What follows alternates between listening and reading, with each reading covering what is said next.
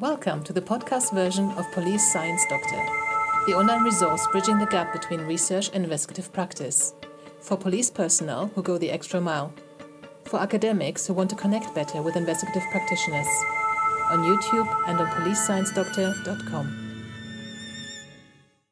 Hello, hello everyone. This is Susanne Knabe-Nicol from Police Science Doctor. Today I'm doing this recording from the um, police headquarters of West Mercia Police. Um, I was here for a meeting of the exec executive committee of the Society of Evidence-Based Policing, and we've got some really exciting things planned for you guys in the next upcoming years. So watch that space. So before I head off to the next meeting, I thought I'd um, I'd do this broadcast for you guys just so you've got it available. You can probably see some beautiful cedar trees here in the background. It's a really nice um, place, West Mercia Police Headquarters. So just to get straight to it, the first snippet of this week is about relationships and crime. And the study found that romantic relationships in both adults and adolescents have a negative effect on offending particularly violent offending. Informal social controls, such as being monitored by a romantic partner, makes offending less likely, perhaps due to the seriousness of violent offending potentially jeopardizing the relationship.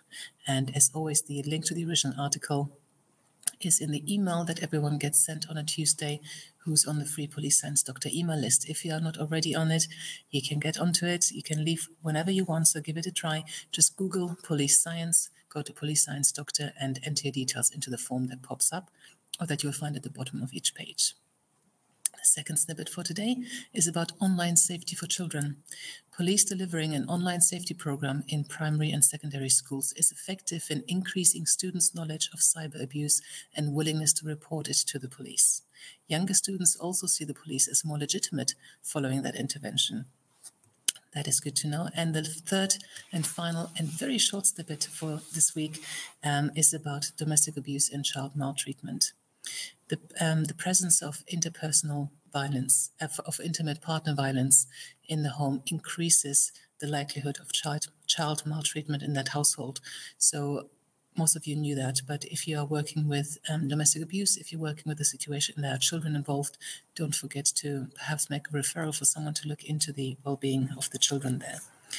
So those were the snippets for today. For anyone who doesn't know, these snippets are basically three pieces of information that I've extracted from scouring through lots of research articles because the law enforcement community um, unfortunately can't access those great research findings most of the time, or they don't have time to go through them. And also, there's a lot, a lot of research out there that is not really relevant to the frontline practitioner. So what I do is I go through them, um, because Police Science Doctor tries to connect all the research to the practitioners.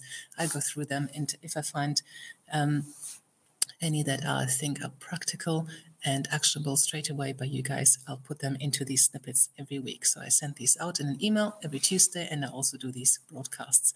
And from now on, I'll also be doing these broadcasts on the SEBP channels, the Society of Evidence Based Policing. So hopefully, it'll get to more people that um, these will be relevant for. So I hope that you found these useful. A little bit rushed today because um, I've snuck back into this meeting room without asking anyone this morning so I'm going to, to get out quickly and um, head off to my, to my next engagement. So until next week, goodbye.